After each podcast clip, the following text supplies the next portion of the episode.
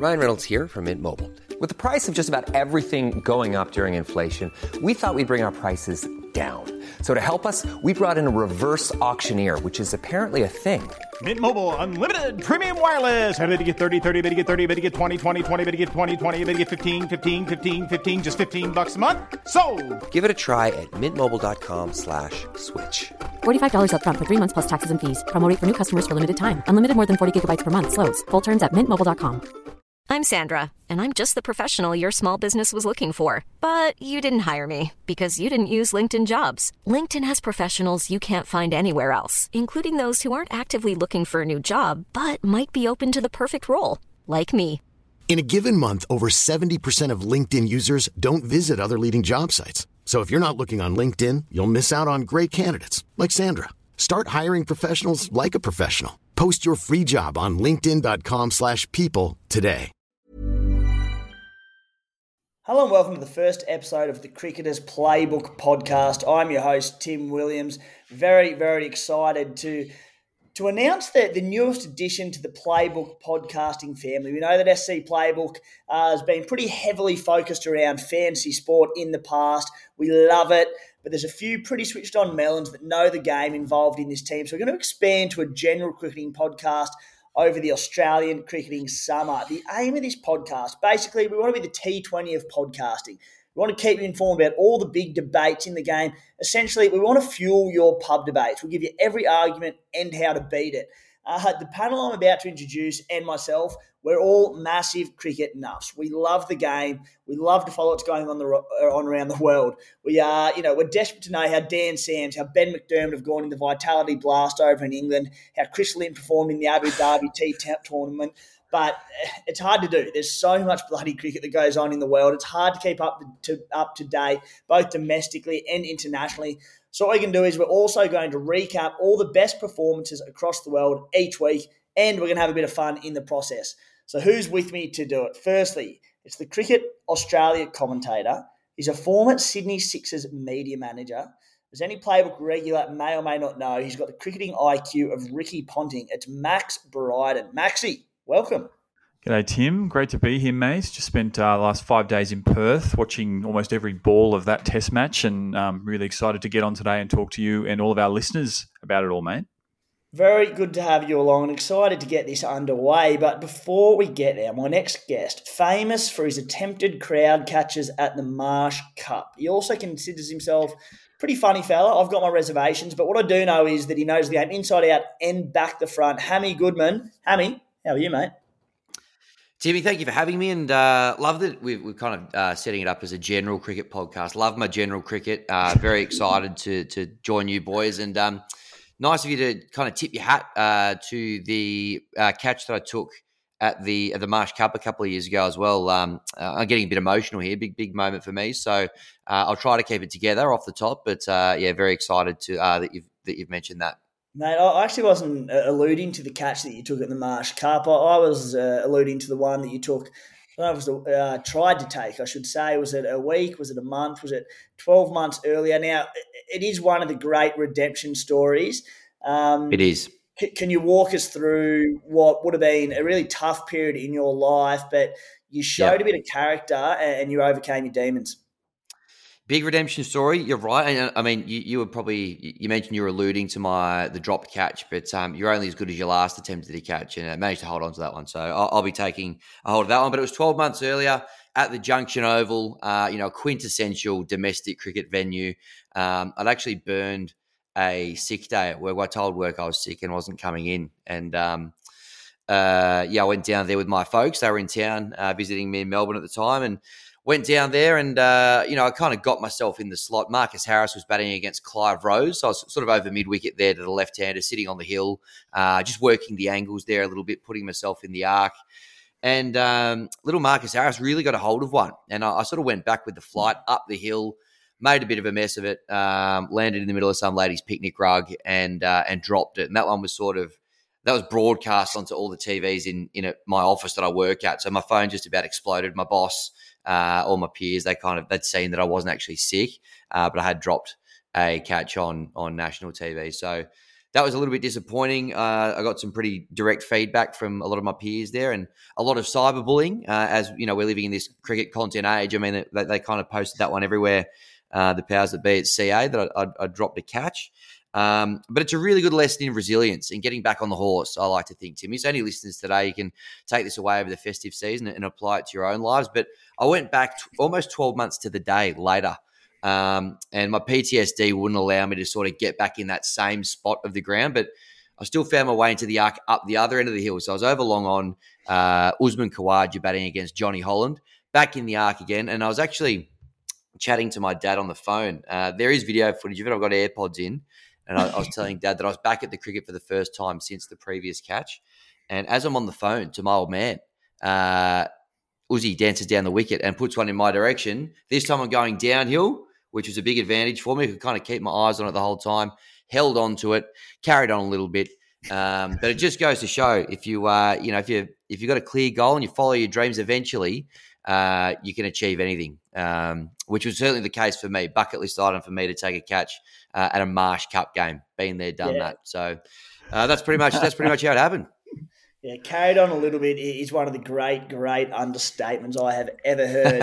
uh, and mate, look, it is one of the great redemption stories. You're sitting there wearing your, your Canberra Comets cap, and they folded. Yep. They couldn't handle the pressure. But mate, for you to come back, as you said, 12 months later, I can only imagine how tough that 12 month period was for you. The fact that yep. it had gone viral as well, and I think every cricketer at some stage in their career has had a bit of a yips in the outfield where they you know just will not stick. They cannot catch a cold. It goes up. You've got about you've generally got about three or four seconds to think about those big ones when you're, you're at fine leg or long on wherever it might be.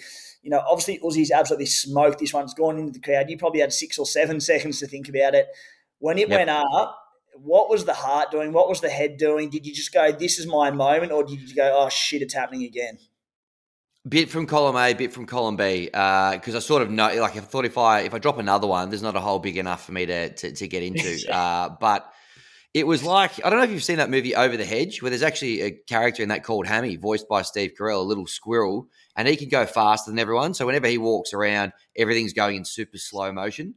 It felt like that. I felt I felt like I had about three hours to think about it. Um, wasn't the cleanest grab. If you have a look, the, the the technique's a little bit questionable, but look, I got the job done, and um, thank God I did because I, I, actually don't know what I would have done if I went zip from two. I might have had to stop attending cricket altogether, to be honest. So uh, thankfully, we didn't have to cross that bridge. So, how many are we thinking it is Steve Carell that plays you in the movie about this story? Uh, yeah, I'd probably be thinking maybe like a Gosling or one of the super hunks. Probably uh, would be a more fitting kind of um, uh, option to play me. But uh, I mean, Steve Carell got some great chops as well, so um, I'm not too picky. But I, I, don't know if he's got the cricket crowd catching skills, maybe to, to pull the role off. We're, we're yeah, seven minutes into the first Cricketers Playbook podcast, and Hammy has inspired the millions of listeners that I'm sure are going to be tuning into this pod. So, mate, a, a, very bold thing of you to do over the Christmas and New Year period as we set our goals for 2024. Boys, let's get stuck straight into it. We're starting with a little segment we're going to call the appeal. Basically, we're going to put Hammy and Maxi head to head with each other. And the topic to start the podcast is going to be who replaces David Warner in retirement at the top of the order, order for the Australians? The West Indies series coming up after, of course, the Pakistan series. Now, boys, there are a few options that have been uh, thrown about in the media.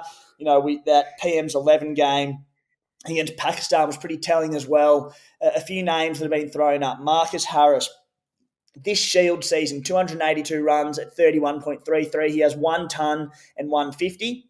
Also scored 49 in the PM's 11 game. Cam Bancroft, 512 runs at 56.88, two tons, 350s this season in the Shield. 53 in the PM's 11. Matt Renshaw, 348 runs in the Shield at 31.63, one ton, 250s, 136 not out against the Packies in the PM's 11. The three major names there. Boys, all fellas who have played for the Australian Test team before. Uh, Maxi, I'll start with you, mate. Who have you got replacing David Warner for the first test against West Indies at the top of the order? Yeah, thanks, Tim. Um, for a very long time in this country, it's always been about weight of runs to make your way into the Australian Test team.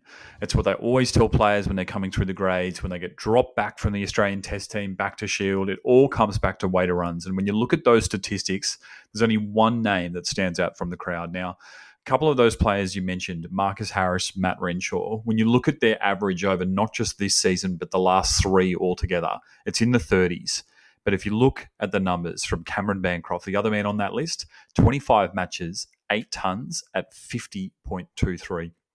Put simply, he's not only got the weight of runs, he's been in form for a number of years now.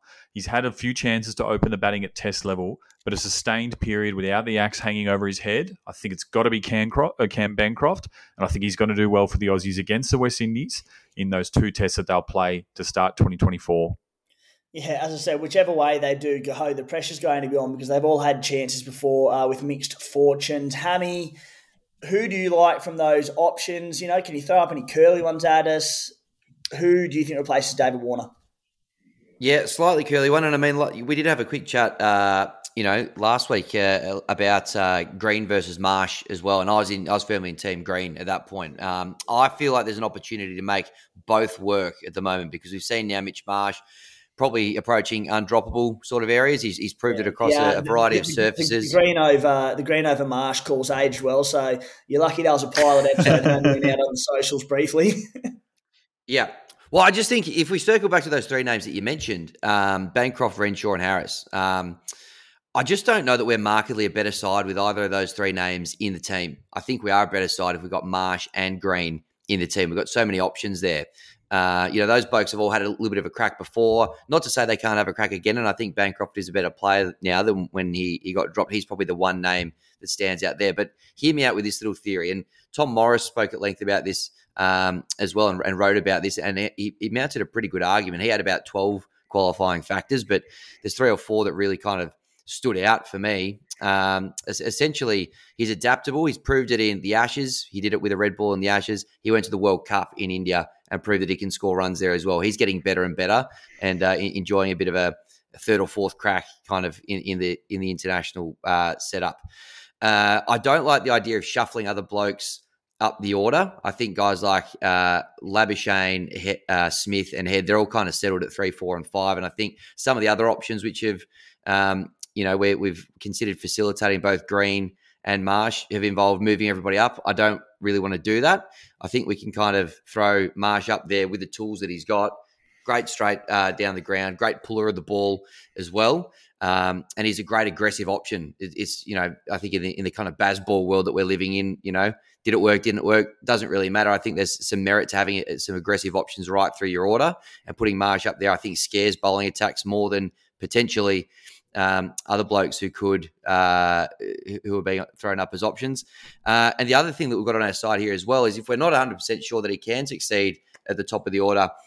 Uh, in English conditions, well, we're not going there till 2027. In the interim, we've got the West Indies, India, and England here, and then we've got New Zealand and Sri Lanka away. So we've got a bit of time there to acclimatise Mitch Marsh to the opening role, um, and then you know probably this time next year, if, if Aussies looking to, to give it up, maybe then you can bring one of those other guys in that we spoke about, um, Bancroft, Renshaw, or Harris. But I think there's a bit of merit in um, giving Marsh a crack at the top of the order. Mm.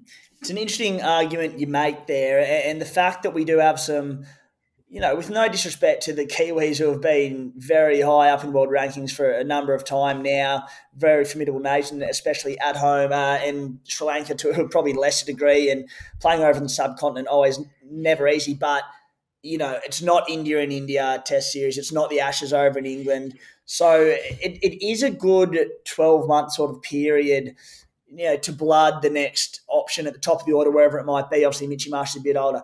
Mitchy Marsh came out uh, during the week and said he's happy where he is. He wants to bat at number six. He doesn't want to open the batting you know, so it's hard. You, don't want to make someone uncomfortable. At the same time, the blokes we mentioned earlier, Harris, Bancroft, Renshaw, all had chances. None of them are knocking the door down.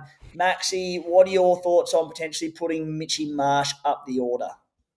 I think Hammy, you mentioned that you would, wouldn't want to move around Marnus Labuschagne, Steve Smith in the order. I'm not sure why Mitch Masters is any exception to that rule if you're talking about putting him up as an opener. The, the bloke is an absolute uh, uh, a violent aggressor when he's at number six, coming in usually around the sort of 50, 60, 70th over of the match, where in Australian conditions, the ball's dead. It's not doing much, it's not challenging him much, and he can just go to work and hit bulk runs at, at number six. So I feel that putting him at number one uh, or in the opening position, yes, he's done it a little bit in white ball cricket, but that ball goes dead a lot sooner than what the Red Kookaburra is going to do in Test matches here. So I'd be really concerned by that you're losing the impact and the impetus that he's got at number six by putting him up at number one. Hammy, you, you've got to be cautious of, of someone like Mitchy Marsh at number six because not only is he an aggressor, but he's a violent aggressor, as Maxie Bryden has put it. So you've got to watch out for those violent aggressors. Um, yeah. Uh, what, what do you reckon? I'm I'm on the fence a little bit. I, I am leaning towards at this stage the Cameron Bancroft argument, and, and a big part of that is just Mitchy Marsh coming out during the week and saying, "I'm happy at number six. I'm happy to stay." Hammy, I'll, give you I'll give you a couple of seconds to try and change my mind before yep. I give the verdict. Yeah, well, good points that you make there as well, Max. And he's doing the job at number six. Uh, if there's someone really, really, really banging the door down, I'd be happy to keep him there. However, I'm trying to accommodate both of these uh, great all rounders into the team, and I think that uh, based on how they're going at the moment, uh, Marsh is the man that could slot in up at the top there. We saw another guy who was probably more at home at number six get up to the top of the order and make a pretty good fist of it in Shane Watson uh, late in his career as well. And I reckon there's some synergies there with the way these blokes go about it. So, look, I could cope with Cameron Bancroft opening the batting again for Australia. However, I'm just trying to see if I can um, squeeze both of these great all rounders in because I think any time that we're not putting into Cameron Green in the Test team, even if he's a little bit out of form, for me that is uh, that's kind of wasted time because it's going to pay off big time up the other end of his career. Boys, all great arguments could go either way. Handing down the verdict, though, I'm going to go with Cameron Bancroft at the top of the order. Sorry, Hammy, but points decision goes Ooh. to Maxi Bryden. Uh, Will is playing in the, uh, the, the, the quickly arranged two day tour game uh, for Pakistan against what are they calling the Australian team, boys? Just the, the Misfits? The non BBL contracted mm. B team.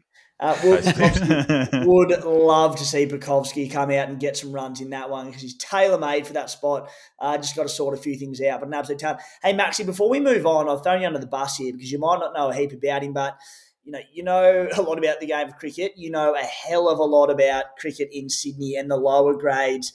Sam Konstas, the 18 year old gun Kerry O'Keefe threw him up as a bit of a smoky uh, for that role. Not immediately, but he says he's one that might not be too too far away from the role. Uh, look, he's not going to be opening for Australia in the first test against the Windies. But what can you tell us about Sam Konstas? Yeah, look, the first thing that comes to mind, if if Kerry's throwing that name up as a smoky, then he might be smoking something because um, it does feel a little bit premature. Um, but look, people may have seen his name uh, playing for New South Wales in the Sheffield Shield in their final match before this BBL break, and he's actually picked up a Sydney Thunder contract as well. Um, what you need to know about him is that he is the first guy coming through New South Wales cricket for a couple of seasons who's got that genuine Australian Test cricket player, future player tag on him. Um, and it's for very good reason. Um, played his junior cricket at the St George Cricket Club. And more recently, he's moved to Sutherland, uh, the club of Steve Smith, the club more recently of Shane Watson, who has uh, been a mentor to him uh, of late after they, he came across him uh, in the nets.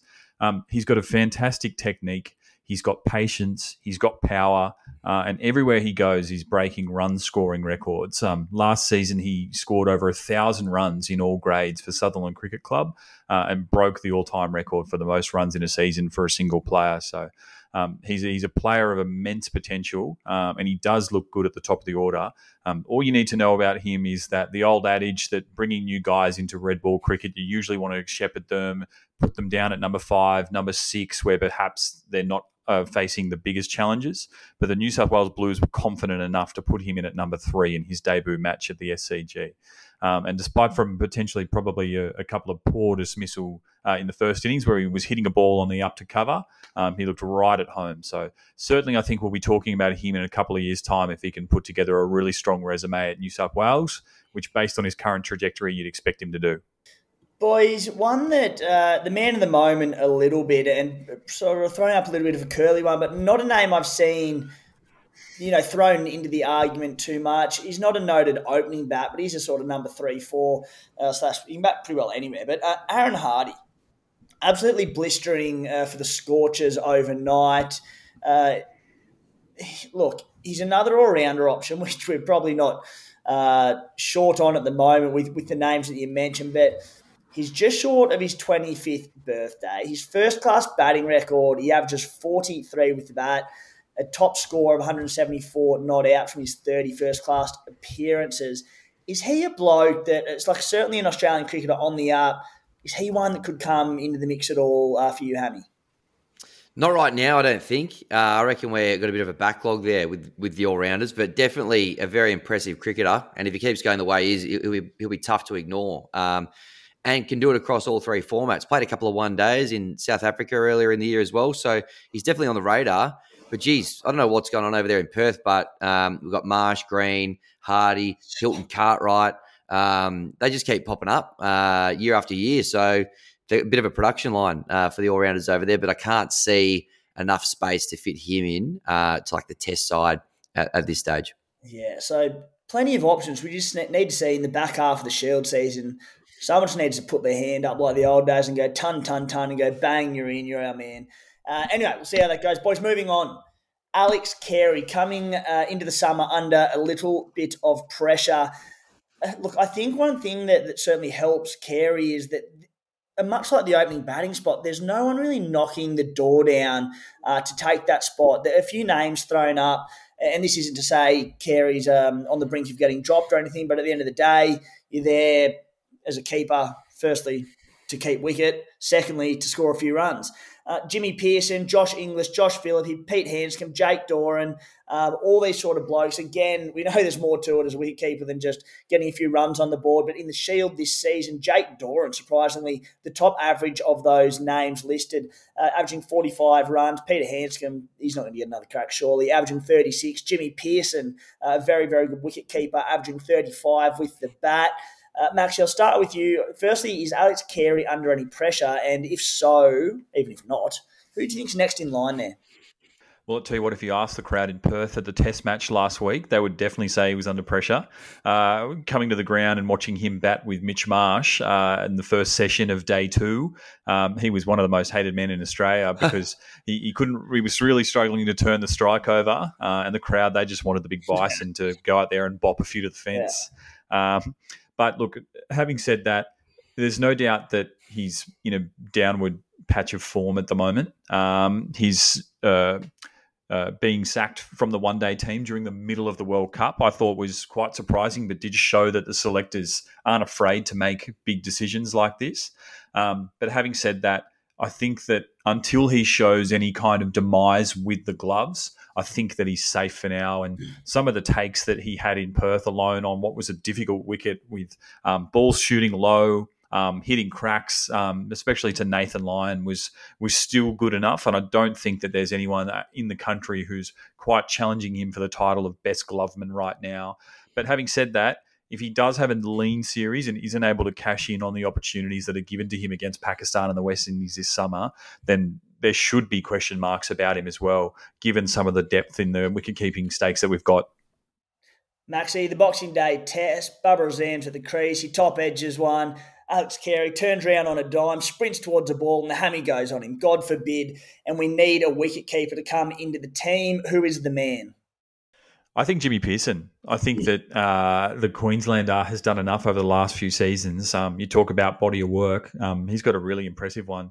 I- would say that he's probably slightly ahead of Josh Inglis in glove work alone. Um, but I also think he's scored some really good runs for the Queensland Bulls for the last couple of seasons, and his leadership is also really good. Um, it was very interesting hearing a podcast recently where um, I think it was Matt Renshaw was talking about he was pretty close to getting a game in the uh, Ashes series over in England uh, when Alex Carey was under a bit of an injury cloud. So I think that he's firmly in the selectors' thoughts as the, the next best when we're talking about red ball cricket. Hammy, uh, what do you think around Carey and who's next in line? Yeah, I agree with a lot of the points that Max made there. I think you know the role of your Test match wicket keeper is to help the bowlers take twenty wickets, and you, you want your best gloveman there. That's been him for the last little while, and I was particularly impressed with how he kind of went about it in India. Um, that third Test in Indore, where the pitch was doing all sorts, and I know Andrew McDonald attributed a lot of that win to the wicket keeping of Alex Carey. Um, do some of those other names have the tools to do that? I don't know. Maybe, um, maybe they do, but he certainly hasn't done anything wrong from a wicket keeping perspective. Some pretty eyes up footy in terms of a great run out in the Ashes as well. Let's not forget that. um, well, he probably hasn't got the runs he wants. He's probably got a good chance to get some. Um, all right, he, I mean, he had, he got a start in Perth, but um, you'd like to think that. I mean, provided that we lose five wickets, he might get a couple against the West Indies or what have you later in the summer. But from a glove work perspective, um, I, I, can't really fault him at the moment. He's, he's, he's been great behind the stumps there. Jimmy Peirson's probably the one that stands out. Uh, average of 36 and one ton this year, two tons last season with a similar average, uh, and some tidy glove work in the PM's 11 up to the stumps. Did some pretty funky stuff there that not everyone can pull off. So, um, and I know there's been a bit of talk about him. But I, I, wonder whether Josh Inglis and his time in the one day team at the World Cup, having been around a lot of the guys already, played in the national team. Um, yes, it's a different format, but a ton there in the T20s as well. I wonder whether that kind of stuff might weigh in his favour if you know a hamstring w- was to get pinged. Um, whether maybe they might go the Josh Inglis uh, route, maybe rather than Jimmy Peirson. But um, I suppose it's a bridge we'll cross when we get to it. But I could see maybe maybe Inglis being slightly ahead there. I'll throw an absolute curly one at you, and I can't wait to be shot down with it. And for the record, this is it's not my opinion, and, and I like Peirson as well, but I do think it's worth chatting about. Boys, let's say Alex Carey does have a lean couple of series, can't hit it off the square, duck after duck after duck, and they go, a change needs to be made. Let's just say Cameron Bancroft comes in for the tour against the West Indies. He opens the bat, he's getting runs, he is a past wicket keeper. Boys, it's been a while since he has kept regularly. I do not even remember if he was any good. Maxie, I'll throw to you. Firstly, how was he with the gloves during his time there, obviously particularly with WA? And it wouldn't happen overnight, but if they did have sort of six months to get some time into him, is that fathomable? Because it'd also keep Hammy happy because he could keep uh, Mitch Marsh and Cam Green lower down the order. Everyone wins. Yeah, Tim, D, Tim, you're always playing 4D chess. Uh, but if I had to describe uh, Bancroft's keeping, I would say it's permanent part time. Right. Um, I think very, very uh, uh, well memoried uh, cricket fans would remember a T20 game at the SCG between India and Australia, uh, famous mostly for Shane Watson's blistering century, uh, which completed his collection of all of the rings to get a ton uh, in all three formats for Australia, um, was lost because Bancroft missed a really simple stumping. Uh, off the bowling. I think it might have been of Cameron Boyce uh, to uh, Suresh Raina, um, and at the time, uh, India were absolutely shot in this match, and then Raina went absolutely nuts. Um, not only did that end the experiment with Cameron Boyce with the gloves in that format of the game, but we did also. sorry, uh, sorry, let me say that again. Not only did that end the experiment with Cameron Bancroft behind the stumps for Australia, it was also the end of Cameron Boyce uh, in, in in short form cricket as well. After what was a pretty good start for him, um, I guess we do have Cam Bancroft's lousy gloves to thank for the discovery of Adam Zampa uh, and the subsequent World Cups that have come from that. But um, was he up to test standard with the gloves? Absolutely no chance, mate. Hard no on Cameron Bancroft to uh, take the gloves for the Australian cricket team. Noted, mate, and we'll never speak of that again.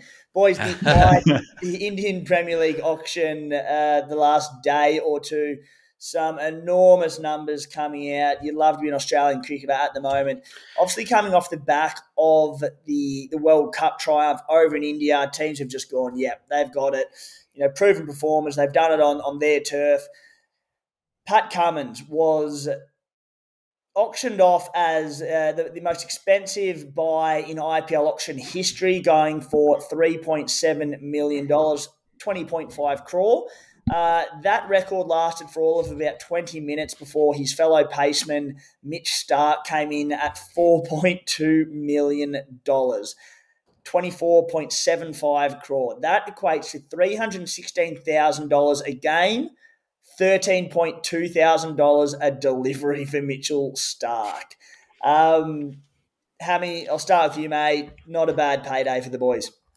Absolutely, and that's thirteen point two thousand uh, without counting potential wides and no balls as well. Um, so going to be interesting to see uh, Mitch enjoying all of that. But I, I honestly um, can't give it to a better bloke there. I mean, he's put IPL on the back burner for and mm. Australian cricket first for so long. He was nailing it. He was one of the the best bowlers in the IPL for a number of years, and he said, "Nah, I'm, I'm putting Test cricket first. I'm putting all that first. So for him to go as the the, the highest paid player ever, I think good on him and very well deserved. So um, can't be happier for him. Cummins as well this year took a little bit of a backseat. World Cup year, Test Championship, Ashes, all that sort of stuff. Said I'm not playing, um, and he's come back a year later and, and, got rewarded. So massive congrats to those blokes. As you move down the list a little bit, uh, Spencer Johnson, probably one that um, surprised me a little bit. One point eight mm. million, just about. Um, he's picking up. Obviously, shown a good bit of potential, but 12 months ago, oh.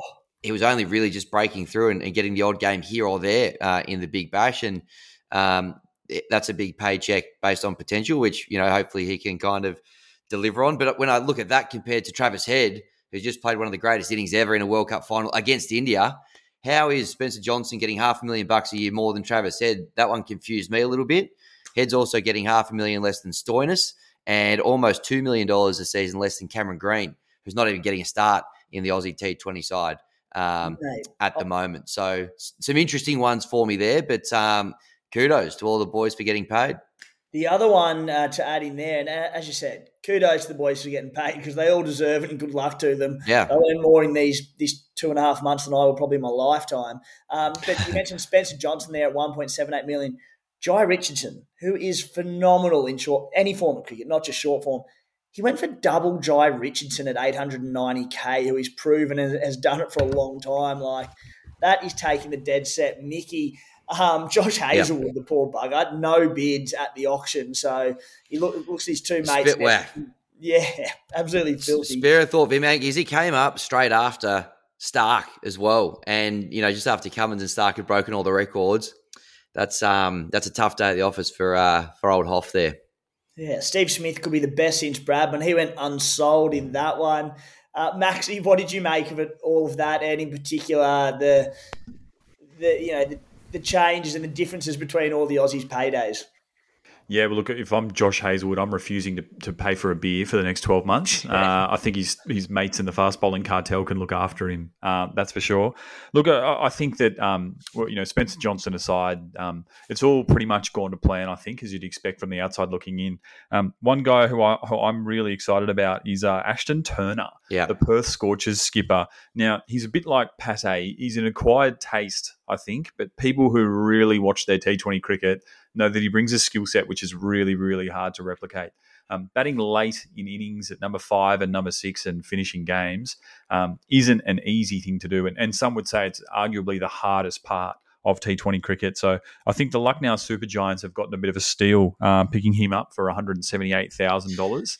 Um, and if he gets on the park over there in the IPL, I'm sure he's going to do his reputation uh, no harm and potentially even catapult himself back into that Australian side.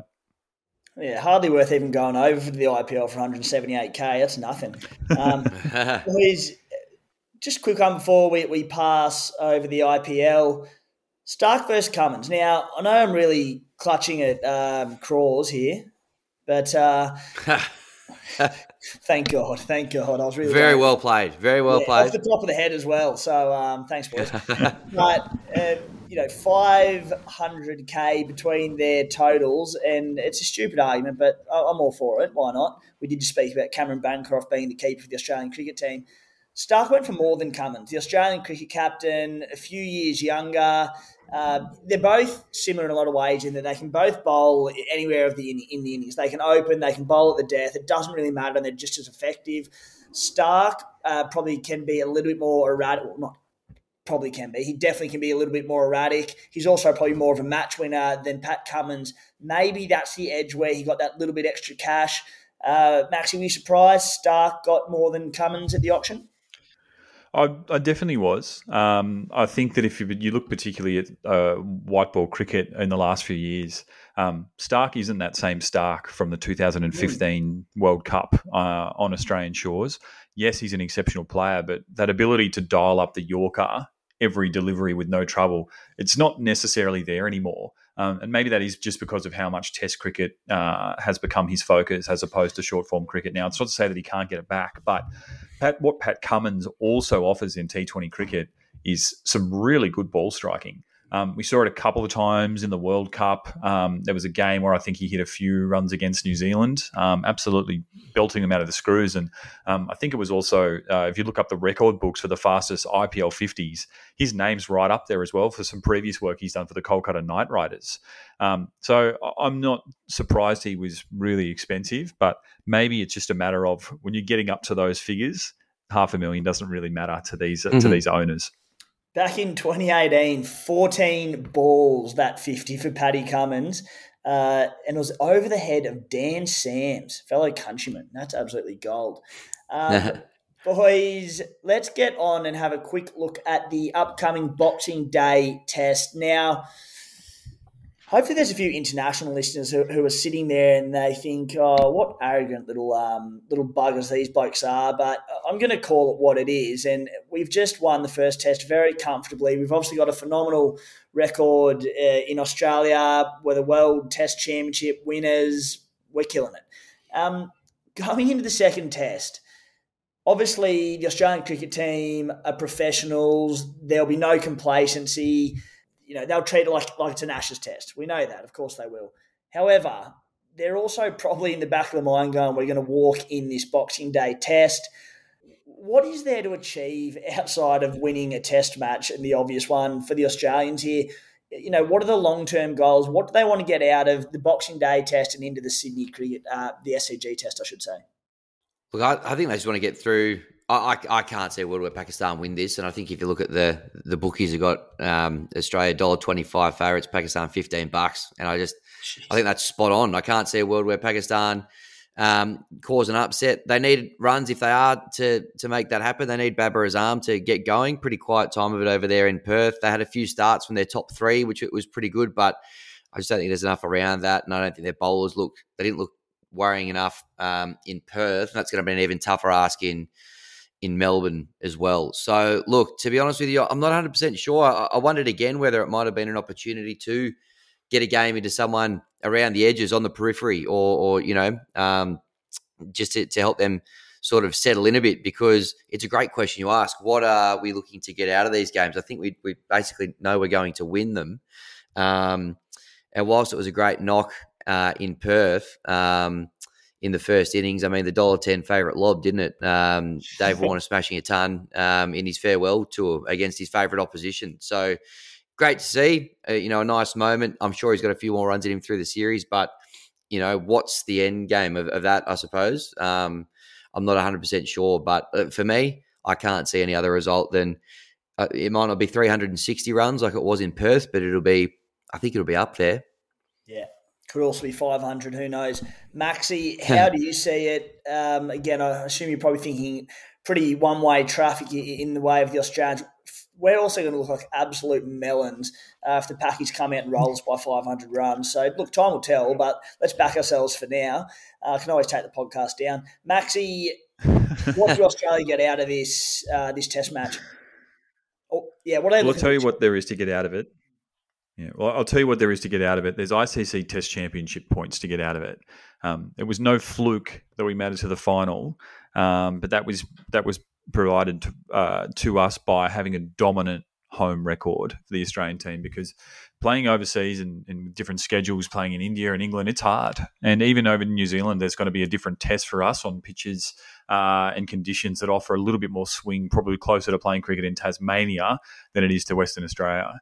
Um, having gone to that test match and watched so much of it on TV, I do have concerns that if the pitch hadn't have done what it did and broken up in a way which made batting extremely difficult late into day three and into day four, that would we have had that same result? Would we have had enough time to win the game? Because yes, we can be the better team, but in Australia, sometimes you need five days, particularly at grounds like the MCG and the SCG, which can be a little bit flat and docile. So I think we still need our best team out there. I still think it's going to be hard yakka to get on top of the Pakistanis. Um, I think what most impressed me about them was that while there was a lot of loose stuff with their bowling, the debutant Jamal, yeah. he bowled some absolute jaffas to get rid of particularly our left-handers, um, Starc and Carey in that first inning. So um, there's a few green shoots in that Pakistan team. Um, can they beat us? No. Can they hang on for a draw? Absolutely, they can if it's a flat deck at the MCG. Yeah, you mentioned Jamal there. He was a real shining light out of the first test. Six for 111 uh, in the first innings off his 20 overs. Second innings, one for 28 off nine. You know, in this alternate universe where uh, Pakistan do knock us off, and obviously we don't want to see the Australian cricket team lose, but geez, if they do knock us off, we game on in Sydney, so that'd be something, a, small silver lining. Um, they'll need, you know, Babar Azam to step up, take hit a ton of runs. Shaheen Afridi was okay in patches, but probably just needs to be able to build a bit more pressure with the ball as their sort of go-to bowler. Um, catches, to state the absolute obvious, their fielding at times is just really, really poor. If they're going to knock us off, they all have to stick. Hammy, for them to win, what, what needs to happen? Yeah, you're spot on with the the catches. I mean, when the when the skipper drops a, where was he running back? Was it at mid on or, or, something like that? It was an absolute dolly. Um, that that for me was like, oh, they were probably in it to that point, but that that there's a few key components of that. The skipper, it was a dolly. From from there on, it was a bit of a momentum shift. Um, but look, you know, it's, it's, an interesting point you raised there, Maxi, about the pitch not breaking up because it did look probably destined for a draw for a little while. You, are actually mm. not wrong there, but I just um, just the way in which they kind of really just dropped away there in the in the second innings. I'm not sure they've got the the batting to hang on for a draw out here anyway. Is is my sort of read on things. Um, and last last couple of uh, day fives at Melbourne, it hasn't been that complete cement block that it was a few years ago, where it was lending itself to a lot of draws. So I don't know. I, I really I think they need runs from Babar if they're going to get going. He's a real kind of you know um, uh, he's a real kind of yardstick for them of, of, where they're at, and he didn't get going. Even obviously, this is his first test without the captaincy in a little while, so he'll be he'll be big for them. But um, yeah, I think it's just going to be a real uphill battle. You did mention um, Jamal there. I thought he was great, and he just sort of stuck at it. He, he didn't get off to a great start, but um, kept at him, and it'd be interesting seeing those six wickets that he did take. I think five of them came, you know, in the space of an hour or ninety minutes or so. Uh, he really impressed me. Um, uh, you know, so early into his career. So looking forward to watching him. I'm going to the Boxing Day test. He'll, he'll be good to see. But I think um, you're right. There's some green shoots, but I can't see them forcing a result in in any way um, for for the next test at least. Yeah, uh, Maxi, how do you see it, mate? You know, the miracle happens. Packies knock us off. What's changed as a result in that? Yeah, I would have to say something has gone drastically wrong for that to occur. Um, you're probably talking about several hamstrings, calves, shoulders, arms uh, falling off the Australian Test cricketers. Um, I think that they can be competitive. I think that they can push for a draw, um, but something would have to go seriously wrong in our camp for Pakistan to get to get above the Aussies. I think. Boys, Canberra grade cricket. Uh, a week or two back, there was a photo that went viral the middle stump got taken out of the ground, but the bails stayed attached. The umpire awarded it not out because the bails weren't dislodged. It speaks what it was. I've got a question for you, and, and I'll start with uh, you, Maxie, being being the lovely bloke that you are, the ethical bloke that you are. If you were the victim of this, would you be taking the high road, giving it to the bowler, and, and walking off and taking your wicket, or would you be standing your ground and uh, saying I'm not going anywhere? As much as I love the game, I love the laws, and I know that you need the bails broken for it to be an official dismissal. If that happens to me, I'm getting off that cricket field as quickly as possible. Um, it's clearly, if, if, that's happening to you, the bowler's got your measure. Uh, I, I, can't imagine that the laughter would stop anytime soon. Um, so I'd be wanting to get as far away as humanly possible and find myself a hammy-sized hole to hide in uh, as as quickly as I can. So even though it's probably technically not out, I'm walking. Hammy, I don't believe the batsman did walk. I think he said stuff. Yeah, oh, I'm still here and I'm I'm putting the anchor down. Uh, how are you taking it?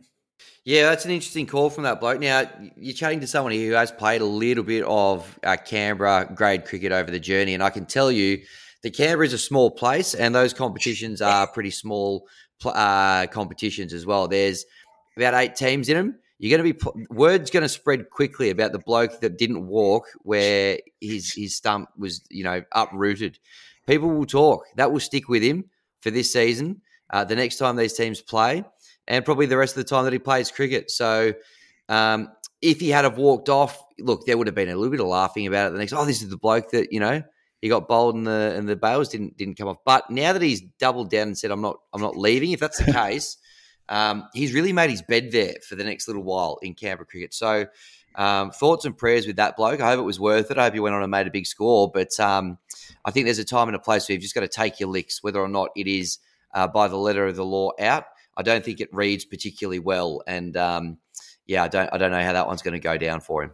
Yeah, it's, it's, a good point you make on the, on just the size of Canberra, the nation's capital. Not that big a place, particularly the the great cricket scene. So, yeah, you know, if it happens to you in the middle of London, middle of Delhi, you know, even Sydney, um, you're a big chance of getting away with it on the scene. You know, granted, they also probably didn't expect it to go so viral, but certainly would have known that at the time. So, you know, maybe one of those bigger places, you stand your ground, but in Canberra, uh, it's a terrific call, mate. So I'd be I'd be walking as well because it won't be worth the pain later on. Uh, if it was me, I'd be at next yep. ball anyway. So you know, really, what's it worth? Boys, before we move on to our World Cricket Team of the Week, Hammy, you've got a gripe to pick with the uh, the auctioneers over at the IPL auction, and you reckon they they've missed out on someone. Well, I think they missed out on it. There's just a couple of Aussies that I was surprised didn't get picked up at all. You touched on Smith before, Timmy, um, and he's doing great things at the top of the order for the Sixers. Uh, Josh Inglis as well. I thought might have got a look in after scoring a ton in India as well, uh, because they love people that come over there and do well against India. They, they generally go quite well at the auction. But the one that really surprised me was Matt Short, who, who was also over there in that tournament did pretty well um, for Australia. And in my opinion, the best player in the Big Bash uh, of the last couple of years. 89,000 Australian dollars was his base price, and nobody had a bite at him. Um, he hasn't been retained as well at this stage. I suspect as things get a little bit closer, he might find a spot on a roster as a replacement player as he did this year. But I couldn't believe it's such a low price, especially considering what um, some of the other players we've spoken about went for, that he didn't get picked up by anyone. I don't know what you boys thought. Surely at uh, I don't know how deep the rosters are at, for the IPL squads, but you know if Starc can get four and a half million dollars, you, you, think you could fork out the eighty nine k for Matty Short just to plug a little hole there, Maxi? He could just carry the drinks for that kind of money. Um, but no, look, I, am surprised as well because he's a cricketer who does it in all three formats in the T20 game. It's it's not only his batting, which we know is is is awesome. Um, his bowling's more than serviceable. We know finger spin does quite well in Indian conditions, and he's an absolute jet in the field too. Yeah. He's a big unit. He can field in the grippers, or he can take catches uh, either on the rope or in the circle. So um, I, I, do hope he gets picked up because um, I've got high hopes for him uh, in our white ball teams moving forward for the next couple of World Cups, and that kind of experience over there would only serve him better. So Guys, part two of the show. As I mentioned at the top, we're all cricket nuffs here. We love knowing what's going on in the world of cricket, but it's bloody hard to keep up to date with it all. We're going to name our world team of the week. I've given off Uh, it can be both domestic competitions or it can be international tournaments. Basically, I've given each member of the panel a series around the world, whether it's New Zealand and Bangladesh, England and the West Indies, India, South Africa, the Big Bash, all these tournaments. We've picked up the best performances. We're going to name our 1 to 11 and debate it. If you're an opener, you can only be picked at one or two. If you're a you know, an all rounder that's around six or seven. We'll pick two of them. We'll pick three quicks, a spinner, and uh, a middle order of three to five as well. Uh, at the end of it, we are going to do our voting on who our three, two, ones that will go towards a leaderboard called the Hall of Nations. What we're going to do at the end of each month on the podcast we're going to wrap up and tally the votes see which nation has the most votes and they can win the month. We'll also do it yearly as well and have an ongoing leaderboard to see who is at the top of that. Boys, let's start at the top. Uh, I will. I'll lead away, and I'm going to start with Soumya Sarkar for Bangladesh. just yesterday, it was the ODI against New Zealand, scored 169 off 151 balls. It was in a total of 291 for Bangladesh. My other one, he did it twice, back to back tons. Phil Salt for England in the third T20 uh, against the West Indies, 119 off 57, strike rate 209. Uh, Hammy, do you think you can beat that, mate? I don't know if I can beat that. To be honest with you, I mean the only the honourable mention I would have would probably be Dave Warner. But was it as impressive as as, as those um, respective uh, performances? Maybe in terms of a news cycle, it was because he got everyone talking yeah. and uh, certainly gave it to the people that um, sort of criticised him in the lead up. But um, if you were just taking it by the raw numbers, uh, I think maybe the, the, options that you've presented there, I, I could live with those probably uh, being in the in the world eleven this week. I feel like Timmy's just given us the big shush. Um, yeah, he um, has. But but but my uh, my other name as well to throw in from the openers from the India and South Africa series, Tony de Zorzi, the South African opener, just his fourth game, scored a brilliant 119 with six sixes uh, to get the home team home in that second ODI, chasing a total of 211. So fairly good effort, but I don't know if it's going to trump you, Timmy. Yeah, look, I was pretty happy with my, my opening to this segment, and, and to see those numbers recorded, I thought, geez, I'll take some real beating here. Look, Hammy, we'll leave it to you, mate. Do Sarkar and Salt or De Zorzi, does he, does he come into the reckoning for you? I'll, I'll, give it to you, Timmy. You can take it away with the uh, with the two opening spots there. They're yours. Appreciate that, boys. Hey, rolls three to five. My three players I've got nominated here. And the other thing is, if, if there hasn't been a standout in the position, you might not necessarily have someone in this, but I have got Shai Hope, the first ODI for the West Indies against England. 109 off 83 balls for the Windies. Harry Brook, 31 off 7. They needed England 21 off the last over in the third ODI against England. They did it in five balls. Brook went mad, strike rate of 443. Uh, and also Nicholas Pooran at number three, 82 off 45 in the third T20 against England there as well. So, again, three pretty good nominations. Hammy, I'll throw to you, mate. Yeah, I'm thinking uh, for me, I'm, I'm, looking big bash wise. Um, Aaron Hardy came in at number three last night uh, for the Perth Scorchers and had an absolute day out. Um, 85 runs uh, of 45 rocks, including five sixes as well. So he, he was just a player that probably stood out for me, batting in the three to five sort of space. Um, that's I had a couple of openers at the top there, which we kind of went through he's probably my only standout from the competitions okay. that I, have sort of been covering so far that fell into that particular window. Maxi? Me, I think Tim, you've gone, you've come with the heavy artillery yeah. uh, with your names this week. Um, I thought Rinku Singh played some really nice hands for India against South Africa in that T20 series. Um, but one who I'm going to stay here until you include him is Suryakumar Yadav, who was player in the series that T20 mm. uh, against between India and South Africa, and scored a ton in Game Three. Uh, to win the series. He was player of the series with 160 runs in two games. Uh, and Sky, look, he didn't do it in the World Cup final against our boys, uh, but I think he needs to be in our team of the week. All right. So we have a few options there. I'm happy to take out Shai Hope. Uh, I think Aaron Hardy's knock was narrowly better than Nicholas Pooran by a handful of balls.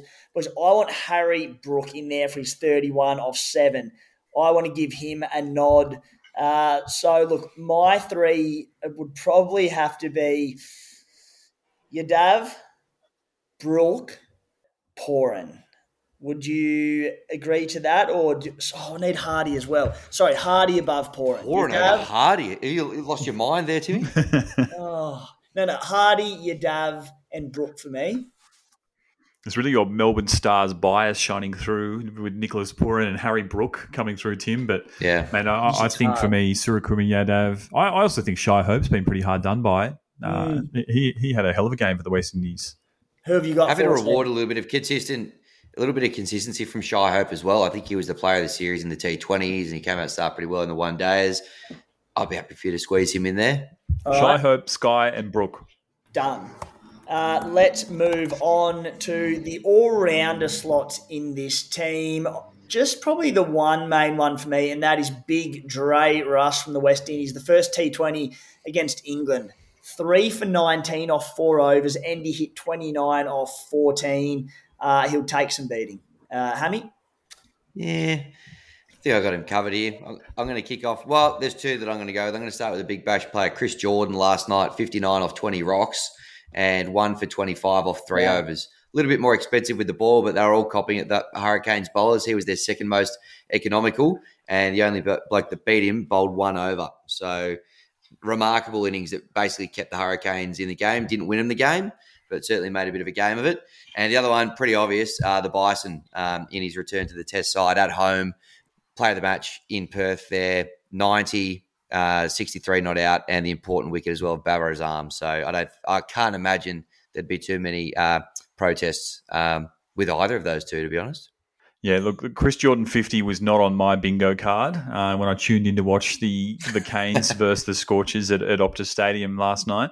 Um, but look, having seen the big bison in the flesh, uh, he is big, and I think he is deserving of a spot in our team of the week. All right, so we're going Bison and Jordan. Happy with that, boys? Happy. Yeah. We need a keeper. Yep. Shai Hope uh, locked in as the wicket keeper for the side, of course. Hey, Maxi, the bowling lineup. We've got four to pick. It can be spinners, it can be quicks. We don't know what the deck's doing. It could be absolutely turning on a dime. So if we've got four spinners, so be it. Who have you got? I had a couple of spinners uh, in the T20 series between India and South Africa, uh, and then one quick as well um, from the same tour. Firstly, with the spinners, hard to narrow it down between Tabriz Shamsi, who was man of the match in game two with an economical one for 18. Um, look, he was bowling really tight in a game where the runs were absolutely flowing, and that's why he got man of the match. Probably not going to get him in front of the Indian uh, of the same discipline, Kuldeep Yadav, who took a fifer in game three uh, to ensure and really lock in that win for India by more than 100 runs. Geez, imagine South Africa capitulating uh, with the series on the line under pressure. Um, and the other guy who who's had a really good game as well uh, was Arshdeep Singh, who in that first ODI was unplayable. Um, if you don't know him, he's a fantastic left armer, swings the ball, and he took five uh, and to bowl South Africa out for 117 in that first ODI. Um, a lot of Aussies would have tuned in because it was there waiting for you after the test match ended between Australia and Pakistan on day four. Uh, so uh, they're my three nominations for this week. Some strong ones there, mate. A couple of couple of Michelle Pfeiffer's. Uh, Hammy, who have you got for your bowlers? Uh, fellow Canberran, Jason Behrendorff, top of the wickets in yeah, the uh, yeah in the in the Big Bash at the moment. He took four for twenty five against the Canes last night and three for twenty eight against the Stars um, in Melbourne the other day as well. So he's sitting pretty on seven at the top of the leaderboard there, swinging it around, bowling beautifully at the moment. If we have a look at the test match as well, I'm actually going to nominate Amir Jamal. I liked what I saw, mm. six for 111. Stood up, probably the, the one Pakistani bowler to have a real rip in that first innings, particularly when stuff was going against them. They've been in the field for a day and a half. I was pretty impressed there. I suppose if I'm looking for an Aussie nomination, I mean, you probably got to tip your hat at some point to Nathan Lyon, wicket number 500, um, test wicket number 500 uh, in that one there. And an honourable mention I'm going to give to Josh Hazlewood because he missed out on a big payday uh, in the IPL. He took four wickets in this match, and uh, he can have an honourable mention for me uh, for the team of the week. Boys, your bowling attack's probably a bit stronger than mine. I had Matthew Ford for the West Indies, three for 29 off eight in the third ODI against England. So good figures, very strong figures, don't get me wrong. Uh, Adil Rashid for England, the second T20 against the Windies, two for 11 off four overs. There's some pretty elite figures there. Uh, Will Jacks, three for 22 off seven in the third ODI against the West Indies. So look, there's a few names I think we can lock in there. I think it's between five players. Your Dabs Pfeiffer, Sings Pfeiffer, Behrendorff four for 25, and he also had a three for. I like the Jamal call in a side that struggled a lot, six for one, 11. Uh, and Agreed. then we can probably throw in Adil Rashid, two for one, 11. Sorry, two for 11 off four overs in a T20. Uh, which name misses out for you, Maxi Bryden? I reckon I like the look of Jamal. I think Arshdeep Singh and Kuldeep for me, my other two that I would definitely pick. Uh, and then I'm then I'm open to suggestions. uh, Hammy, Rashid v Behrendorff. Who have you got? Do you want to make me point the sign? Let's go. Let's go, Canberra Comets. Jason Behrendorff, you're in for me. He's going with uh, the Comet, Jason Behrendorff, to round out the team. Boys, our three, two, one voting. Uh, it absolutely pains me to say this, but Phil Salt has taken our three points for the week for the English with back to back tons in T20s. Uh, Hammy, hard to disagree. Bit of salt into the wounds there. oh, yep. One of your finest, mate. One of your finest. There you Uh, Sky for India as well. He had a sky's the limit for that bloke.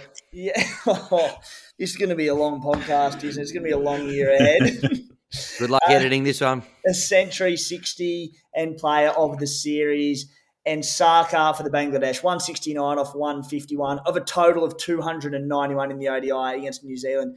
So a point for the Bangladesh. So he made those runs. He made those runs and they lost. He did. Yeah, they got absolutely rolled. So it was a, it was a phenomenal knock opening the bat for him. He got Should out. he have got the three points then? Three points for him. Do you think? Well, I don't know. I think a ton in a loss. That's bragging rights if it's not anything else. It is. I was going to say Sarkar's to be him, but you're quite right. If you score a ton in a losing side, it's um, it's happy days, isn't it? Do we you think? Be, do we uh, think that Sarkar was better than Sky? Should he? Does he deserve no, it too? I, I think Sky surely for weight of runs, two big scores for India, sixty, and then a match-winning century. I think that's very, very impressive. Righto, boys. In uh, England, three points. India, two votes, and Bangladesh, one vote to get the scoring underway. Boys, let's wrap that up for the first episode of the Cricketers Playbook podcast. Maxi, thank you, mate. Pleasure, Tim. Man, absolutely amazing sitting down here talking cricket. And you can express the nuffiness as opposed to keeping it wrapped up inside or in chat rooms. So, I mean, it's been great chatting. I hope the listeners enjoy this as much as I have.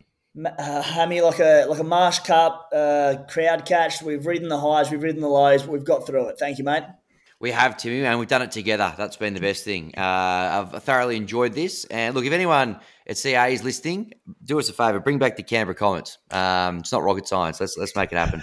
yeah, that, that, can be the mantra for the podcast over the next 12 months. Bring back the Comets. Great mantra. Cheers, guys. Uh, thank you for tuning in.